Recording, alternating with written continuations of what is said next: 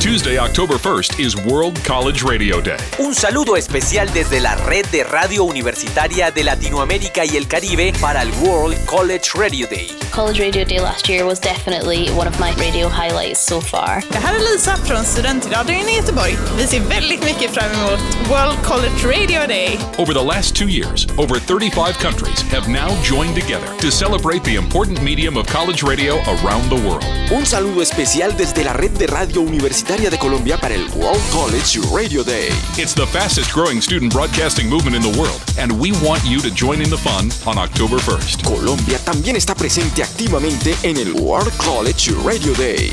Et n'oublie pas, cette année, la Confédération des radios de grandes écoles participe au World College Radio Day. Latinoamérica y el Caribe también está presente activamente en el World College Radio Day. For more information, please go to worldcollegeradioday.com.